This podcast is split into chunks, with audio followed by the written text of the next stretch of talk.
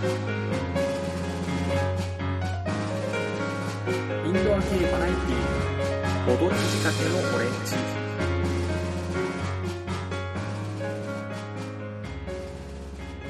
この番組はちょっと偏った知識を持つボードゲームショップの店員がボードゲームと好きなことについて語るややマニアックな番組です。というわけで皆さんこんにちはもしくはこんばんは。アメトークで紹介されたエミーラとバッカスの宴の問い合わせが多くて今買えないんですよねって説明するのに若干疲れたカブラギ P です。えこちらね、あの説明させていただきますと、ちょっと前にですね、アメトークというテレビ番組で、えボードゲームが実は紹介されまして、しかも2回。すごいっすね、もう、ボードゲーやばいっすね。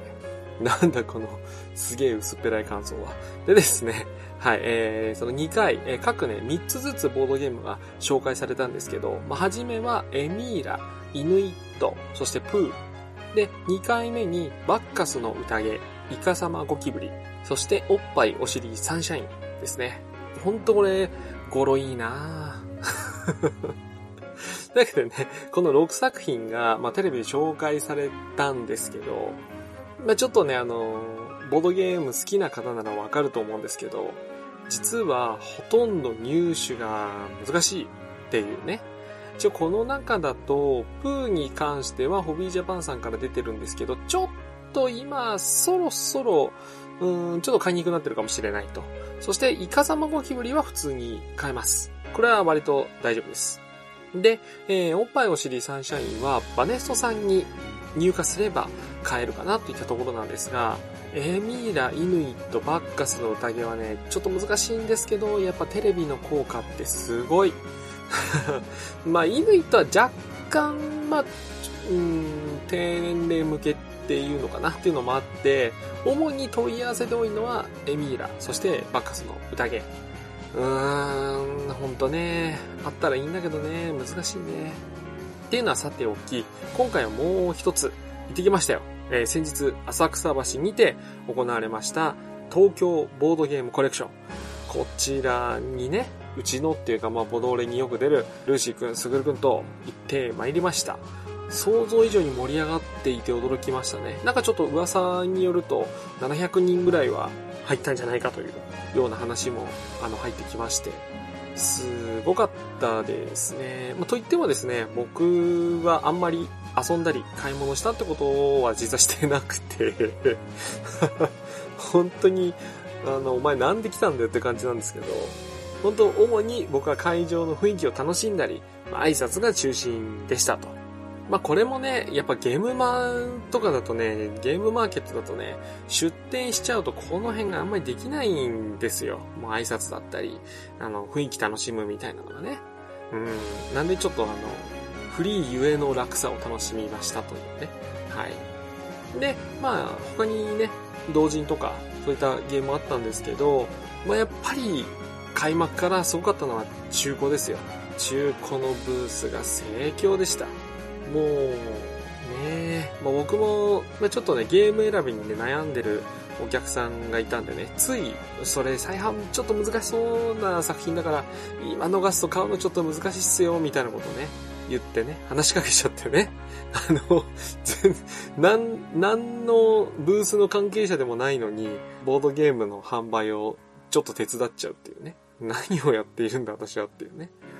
うん、でもボドゲの中古ってほんと買うの大変だね。僕もね、いくつかいいゲームもちろん見つけて、あ、この値段だったら安いいなって思って、一瞬迷ってるともうないね。で、しかも、やっぱ、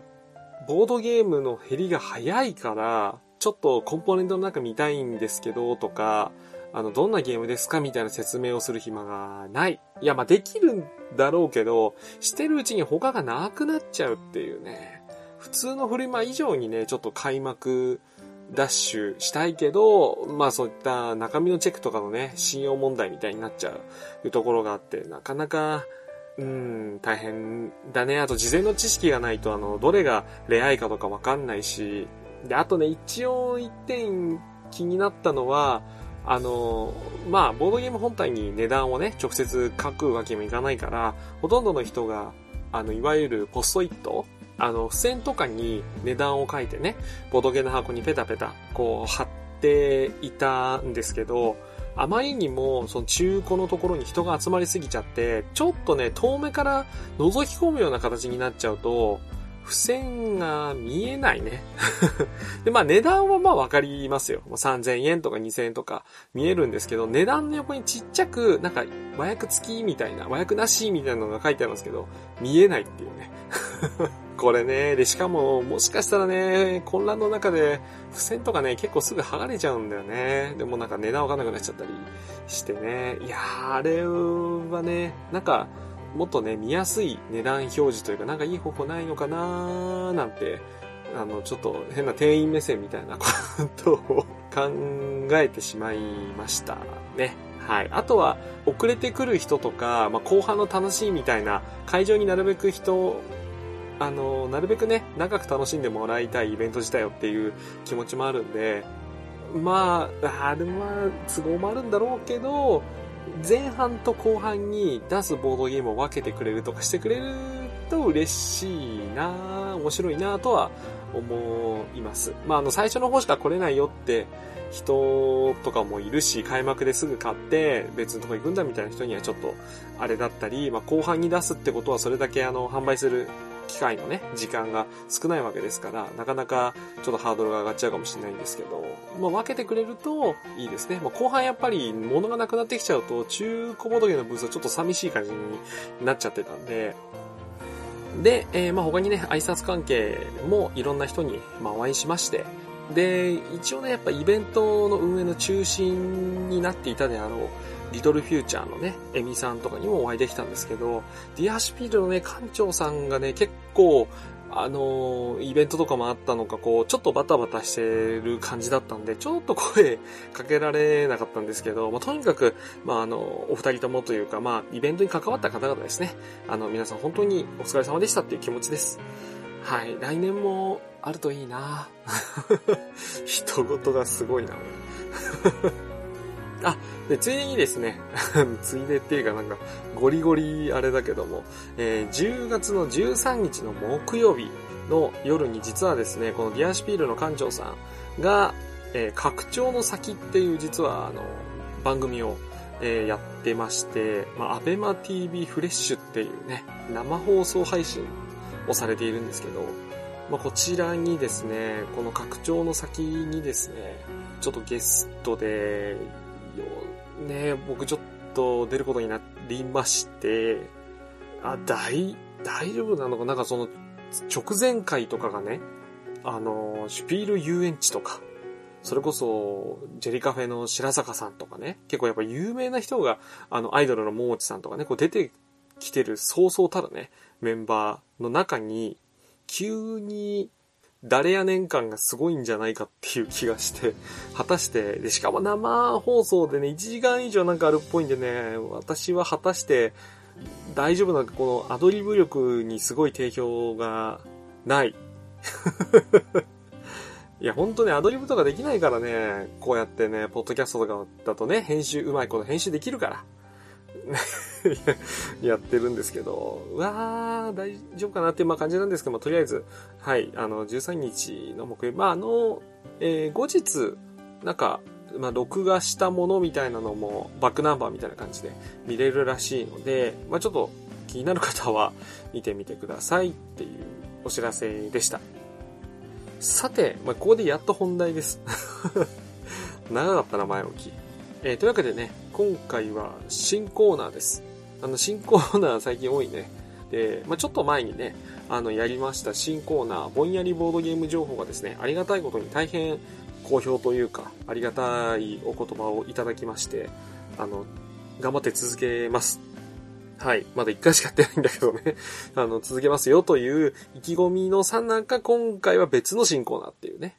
まあ、題して、カブラギ P がクリエイターさんとおしゃべりしたいから、とりあえず収録してみた。略して、カブクリというコーナーになります。まあ、本当僕がね、その、ものづくりをする人ですね。まあ、作家さんでもデザイナーさんでも何でもいいんですけど、あの、クリエイターと呼ばれる人、そういう方々とおしゃべりするのすごい好きなので、まあ、始めてみましたっていう企画です。で、今回は、イエサブ秋葉原 RPG ショップで月末に行っているイベントですね。イエサブゲーム体験会 in 秋葉原。軽くね、説明させていただきますと、イエローサンマリン秋葉原 RPG ショップの店内プレイスペースで行われているイベントです。まあ、こちらね、好きな時間に来て好きになるゲームの卓に座るだけという手軽なイベントになっておりまして、ゲームデザイナーとかメーカー、サークルの方、まあ、ゲームを作った人とかですね、が直接遊び方をレクチャーしてくれるという大変わかりやすいイベントです。ゴリゴリに宣伝になっとるぞ。で、こちらね、予約とかも、まあ、あの、一部ね、えー、待ち時間の長いゲームとかだとちょっと予約が発生する場合もあるんですが、基本的には予約はありません。参加費も無料です。というのをですね、毎回月末に行っておりまして、ありがたいことにね、いろんなメーカーサークルさんが参加してくれるので、今回で33回、で10月末もあります。それが34回とね、長いこと続けてきたね、月1で。うん。で、一応今回っていうか、まあ、33回に関してはですね、一応参加者を一応まあ、言っておきましょう。えー、こちらは50音順ですね。株式会社アークライツさん。まあ、いきなりアークライツさんですよ。ようやく、ようやくというか、やっと来てくれたというか、本当ありがたかったです。しかもね、おそ松さんラブレターですね。そして株式会社アルジャーノンプロダクトさんのところから、キリステコメン、そして株式会社カフェレオさんはチョコボのクリスタルハント。こちらですね、まだちょっと発売してないんですけど、まあ先行して遊べるというね、チョコボのゲームですよ、チョコボの。イラストがね、いいね。かわいいね。うん。そして、えー、株式会社リドルさんからは、コロッセーム。こちらですね、今絶賛売れているね、のびのび RPG のイラストを手掛けている方と同じ方がね、イラストを手掛けている二人対戦のゲームですね。まあ、他にエジン研究所さんの箱女が遊べたり、カンブリアゲームさんのくるくるジュエル、ガーデンゲームズさんのアニマルマインド、そしてドンヨで、シノージョさんがオールグリーンヤオチュウですね。えー、そして、急遽、さあ、の、結構寸前になってしまったんですけど、あと、ハッピーゲームズの方が来ていただいて、ポニーキャニオンさんから出ている、眉毛のカードゲーム、ラストビレッジというようなラインナップで、まあ、各テーブルに、これらの方々が、あの、直接来ていただいてゲームを教えてくれるという、そんなイベントでしたと。で、そのイベントの終わりですね。ま、ちょっとね、閉店が近い時間帯になっちゃったんで、収録時間もちょっと短めだったんですけど、ありがたいことにですね、まあ、イベント終わりの人研究所のジンさんとハッピーゲームズのりょうさんを捕まえまして、あの、小話だと思ってください。本当、ゲームの宣伝しろよっていう感じなんですけど、全く宣伝をしないっていう あとゲームの説明もないです。申し訳ないです。しかもお二方ともね、今回あの、ちょっと急にあの、収録どうでしょうかっていう、こう、ちょっと声掛けした形になったのですが、まあ、くね、了承してくださってありがとうございます。というわけでですね、ようやくお待たせいたしました。新コーナー、かぶくり。それでは、お聴きください。あ、あどうしようかな。エンディング、あ、ここはちょっと前振りなかったからエンディングいっか。まあ、あと、うん、まあいいや、飛ばしましょう。あ、これだけはね、言っておきますけれども、このね、ボドーレ内での発言に関しては、いずれかのね、企業や団体の相違ではなく、あくまで、えー、私個人の意見でございます。はい。それでは、どうぞ。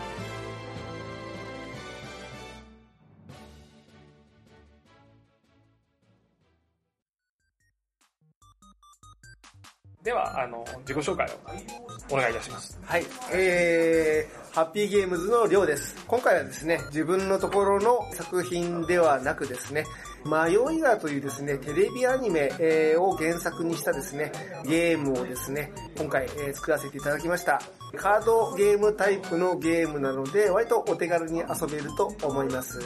よろしくお願いします。はい、よろしくお願いします。めっちゃちゃんと喋れますね。びっくりしたじゃないですか。びっくりですよ。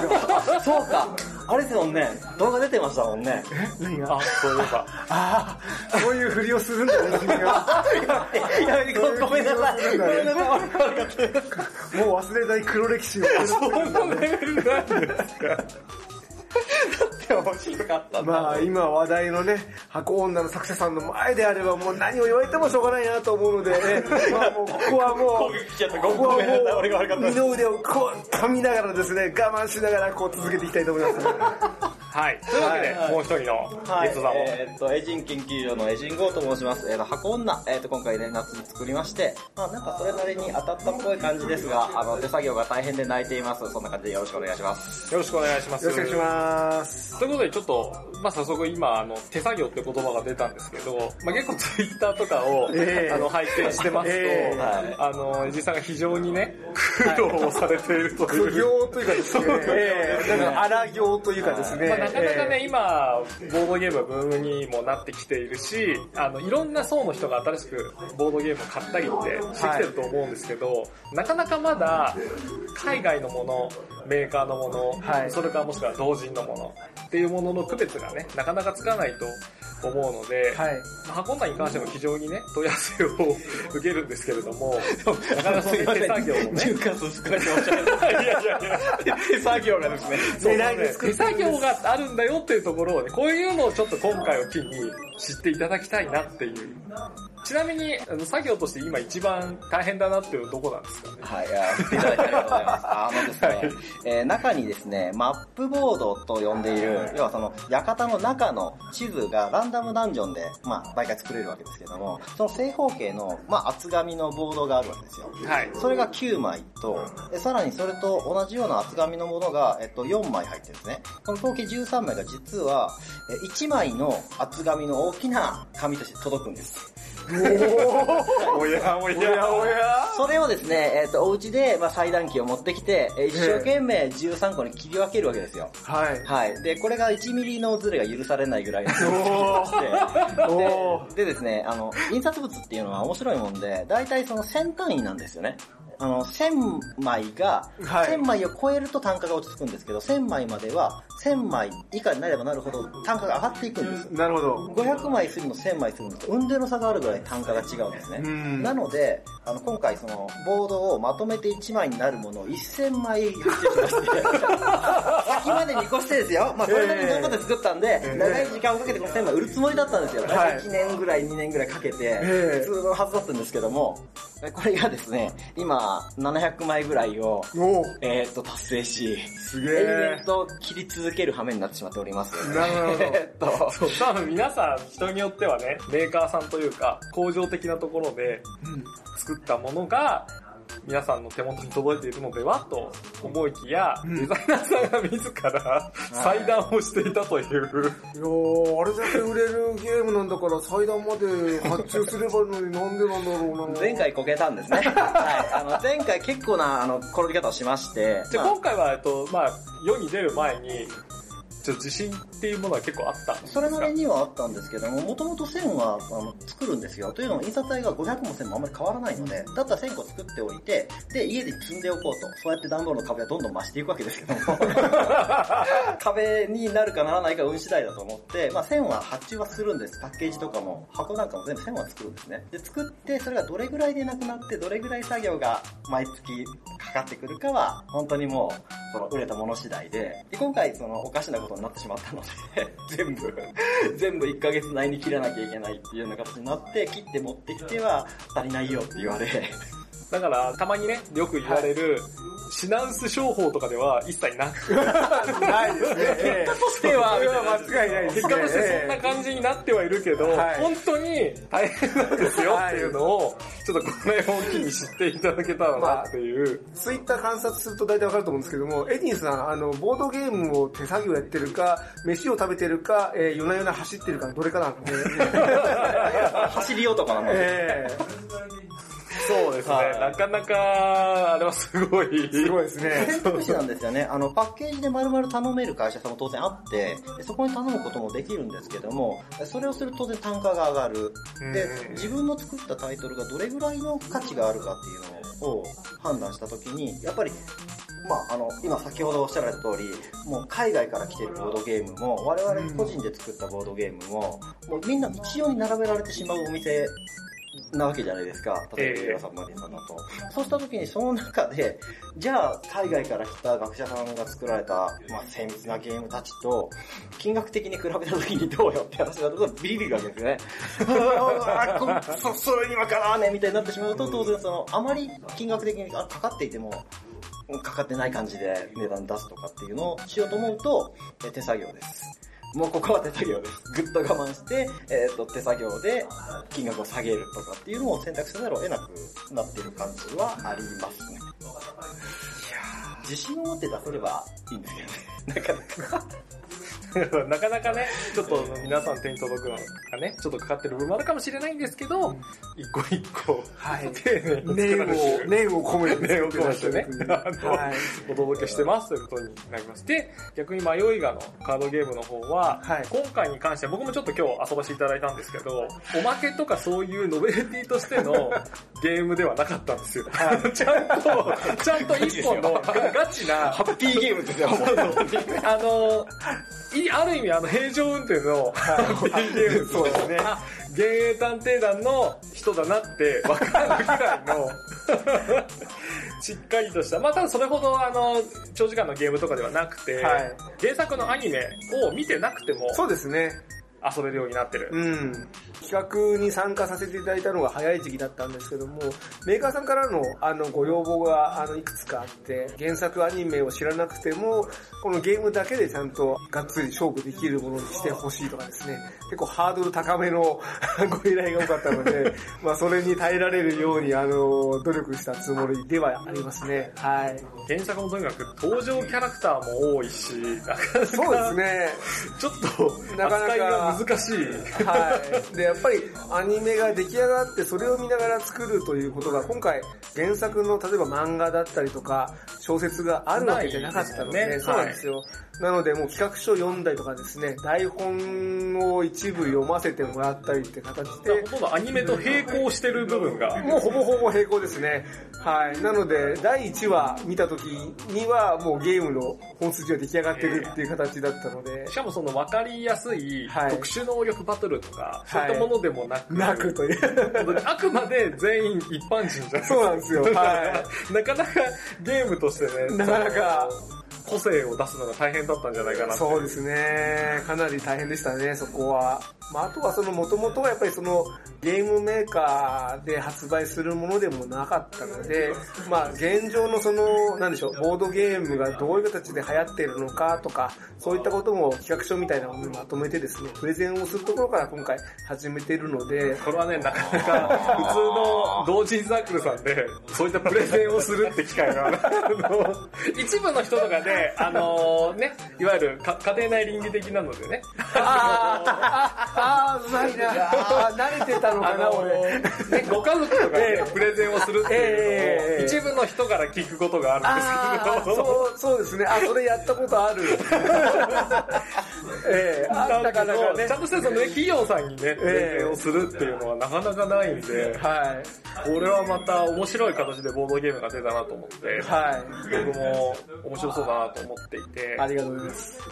で、一応、えっ、と、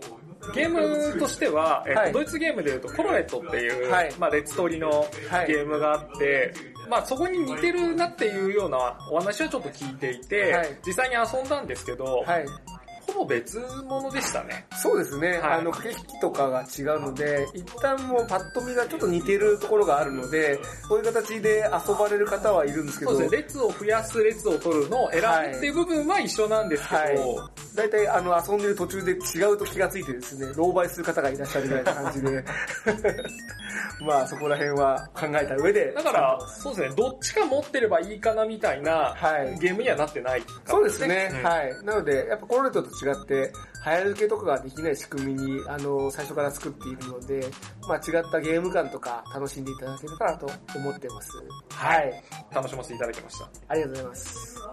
で、今度はですね、箱女の方なんですけど、僕、ちょっと実はですね、まだ、あの、申し訳ない遊べていなくて、でレア今日ちょっとね、本当はね、遊ぼうとしたんですけど、もう大人今日、今日ももう、なんでハードル上げるの？でもあの結構意外なのが、プレイ時間が長いですよね。あの、45分って書いてますけど。45分って書いてあって、ああ、補ツイッター見たら足なんですよ。4時間。ゼロ1個つけるの忘れたんですよ、ね。えー、あ、マジっすか。俺、あの、カラカラつけるの忘れたワンセッションじゃないですか、TRPG で。でも本当にあの、遊び方としてはテーブルトークに随分近いので、はい、なかなかあの、中量級のプレイ時間のゲームが流行ったりとか話題になるのって、そんなにないので、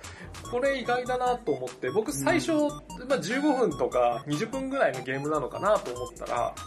あれ ?45 分って書いてあるんで、途中で気づきまして。あの、ホラーを作ろうとした時に、どうしても一つが、あの、テーマ性、あの、雰囲気が大事なんですよ。あ、ちなみにこれ運んだって、テーマが最初ですかそれともゲームのルールは一応あって、後でこれホラー乗せてみようみたいな。あ僕そっちできないんで。あ、最初に、雰囲気ボーン。テーマを決めてこんなの作りたい、こんな世界観のこんな雰囲気ボーンって言ったら、なんかそれにどんどん寄せていって、似たい、それに使えるものを積んでいく感じになるんですけど、うん、そしたら、あの、怖いっていうのを勉強し始めると、あの雰囲気がなきゃお化け屋敷怖くないじゃないですか。えビッグ、後ろからワッてやられた時にお化け屋敷でワッてやられるのか、普通の外でワッてやられるのかで、怖いって感じるかびっくりしたって感じるかの感感じ方が違うんですよ。なので、し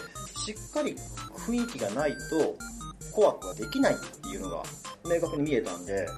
で、そうするとプレイ時間があって、雰囲気があって、コンポーネントがあって、で、初めて怖いっていうのが成立するので、ホラージャンルのゲームって、うん。結構どこまで怖くしていいのかなっていう線引きがあるとえ思、マジですか？うるんですよ。え、嘘やっぱりあの、ホラー、ホラー重要ですね。苦手な人もうん。ゼロではないじゃないですか。好きな人ももちろんいるんですけど、知るかこらみたいな、ブワー怖いのそう、そこ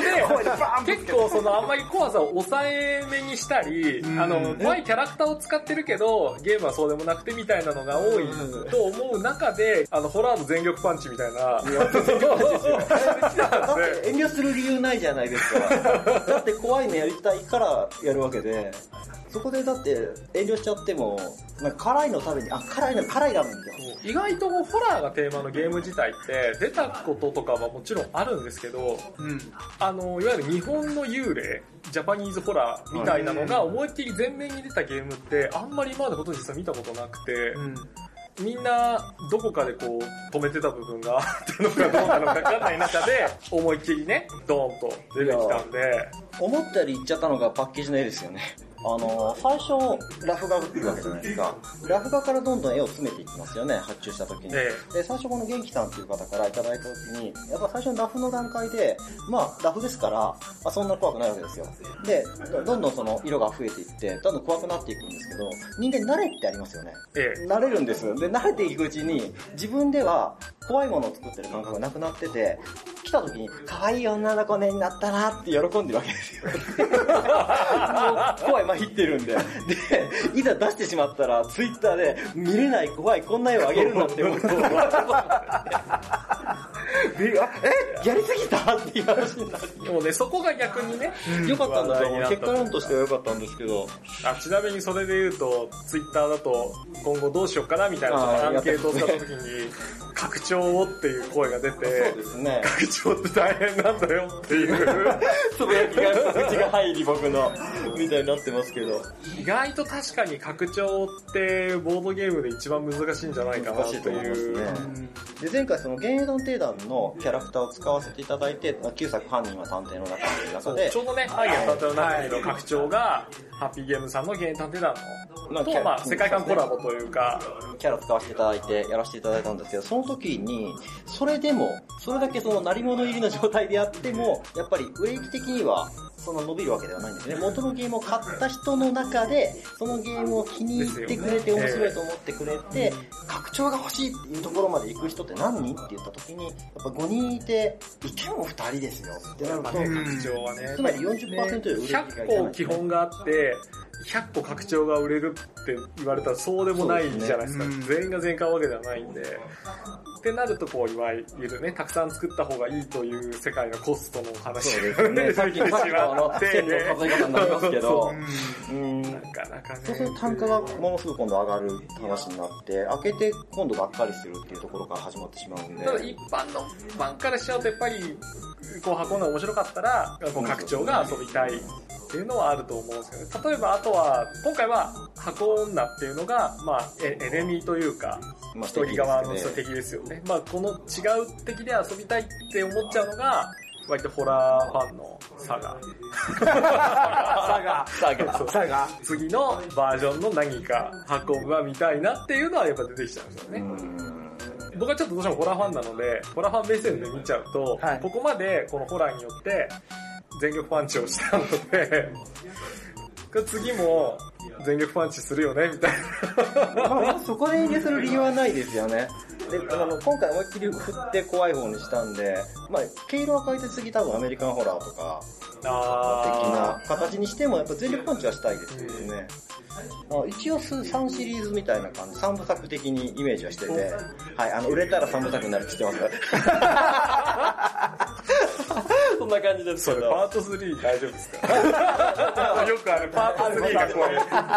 う、出さなければよかったのにみたいな。2で止めといた方が、え出るでも少なくとも2は多分大丈夫。っていうような話を。で、まあ、それがおの女っていうタイトルで、隠れる側と隠あの追いかける側がまた逆にやって、今度はちゃんとかくれんぼをする7匹の子ヤギみたいに、みたいにやるとか、で、次3部作目が逆さ女って反対向きの女の子が、こう、天井からぶら下がって襲ってくるっていうゲームまでは構想としては練ってて、おそらくできるところまでは見えてるんですけど、部女シリーズ。そうですね、怖い女の子で、3人で、えっと、後でバンド組んで、あの、ライブやるんで、だって暗いところ明かりパッパってついたら、そのなんか一人逆さまにぶら下がってて、一人大きなの持ってて、一人箱の中に入ってめっちゃ可愛くないですか？これだからさ昨今のブームでいくと、だからあのー箱女バーサス、あの、貞子バーサス介護みたいなね、バーサスし物になっちゃうとかね。えー、とかですよね。そういうのはやりたいなとは思うんですけど、まあ。でちょっと次回作としてそういう構想が今後、今あるよと。あるんで聞いてみたんですよ。それがしやりたいか、全く新しい要は、あの、別ジャンルに行って作るのがいいか、拡張をやりたいのか、うん。どうでしょうみたいな話をしてみたんです。あるいはその今出てるののそのインスト用の動画を用意したりするのと4つどれがいいですかって聞いたら、綺麗になんか25%ぐらいでバッカーン分かれて、どうせっちゅうねまあ、あくまでツイッターのアンケートはね、あの、参考ですから。まあですけど、えうーん、悩みますね。明確にそれで数字が出てくれたら、そっち方向へ、まあ、振るのはと思ってたら、一番評判がってたのが、その、なんだろう、拡張だったんで、うん。で、難しいなっていう話をしながら、でもそれ要望があるんだったらやるべきですし、うん。っていうのはあって、一応今後としては、例えばまあ、ここから年末に向けて、まあ、国内でゲームマーケットはい。ですね、っていうのを待ってるんですけど、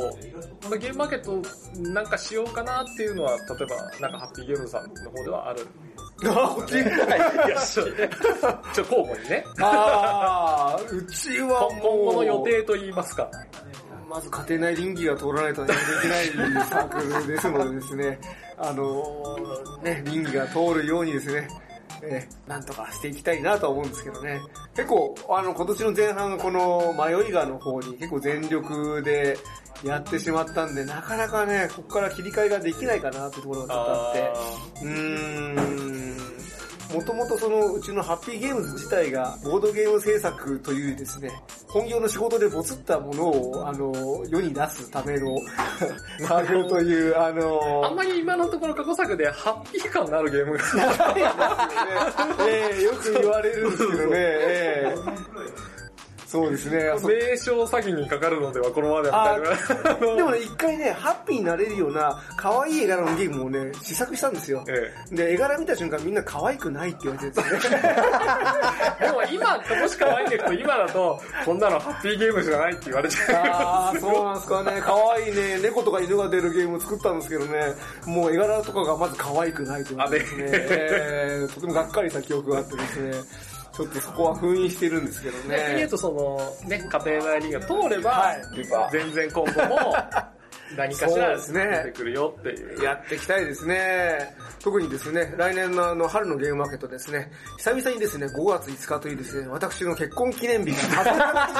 あのゲームマーケットがですね、毎回。毎回ですね、どれほどこう大変だったのかっていうね、もうね、アークライトの皆さんにもね、おめでとうって言ってもらえたぐらいにですね、えー、周知されているぐらいのですね、え状況ですので、なんとか春にはしたいかなと思ってます。はい。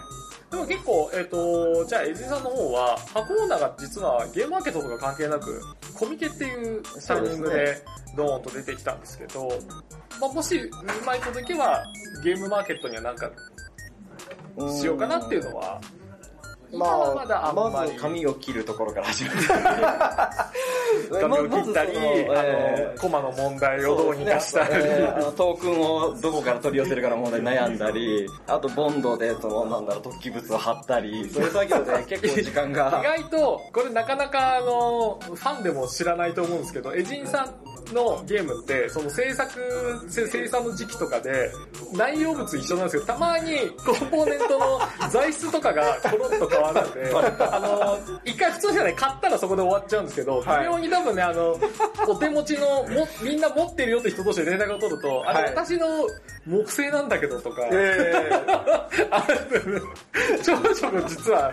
ありますね変わっていくっていうね。ー、そうですね。そうそう。ゲームにはもちろん支障はないし、ルールも何も変わらないんですけど、はい。ついたてがちょっと違うみたいなのがあったりするっていう。。はい、いろいろあります。試行錯誤は、逆にその、まとめたロット数で、えっと、作ってるサークルさんだと無理だと思うんですけど、改善はしていけるんですよね。小ロット数で作っていってる分、まあ、そいいものがあるきいですよねと、。あの、それにシフトしていけるんで、だって、内容物というよりかむしろ、一度スリーブつきましたよね。つきましたね。はい。あの、主も悪いよ飲んでさっきの時に、あの、まさかのスリーブ付きっていうね。エジさんのところは、あの、カードの角が丸くなってなくて、カードスリーブつけた方がカードの端が傷まないよって、うんどんどん言われてたんで、スリーブがつくっていう。なんか、スリーブつけるのだったら角丸めろよみたいな。実際あれ角も丸めるのも、角が丸まってるカードと丸まってないカードだと値段が倍とは言わないですけど、それぐらい違うんですよ。そしたら、えっと、丸めるどうするみたいな話にはなってきて、で、うちはコストを極力抑えるので角丸をほとんど採用しないっていう選択肢を取ってますけど、これも人それぞれだと思いますね。うん、なんで、まあ、正解が見えない中でやっていく中で、まあ、いろいろみんないろんなサークルが試行錯誤してて、で、まあ、あの、うちみたいに本当手作り感全開のまま走り続けるところありますし、ある程度その、売れるようになったら、こう、かっちりと作っていかれるところもありますし、どこが正解なんだろうとは思うんですけども、はい、そんな感じです。はい。というわけでですね、まだまだちょっとね、いろいろ聞きたいところあるんですけど、これ以上話すと多分あの、ハッピーゲームズさんからの放送できない、放送できないあれやこれやが、ちょっと飛び出す可能性があるんで、ちょっとあの、この、この後飲みに行くとベロベロ出ますよ。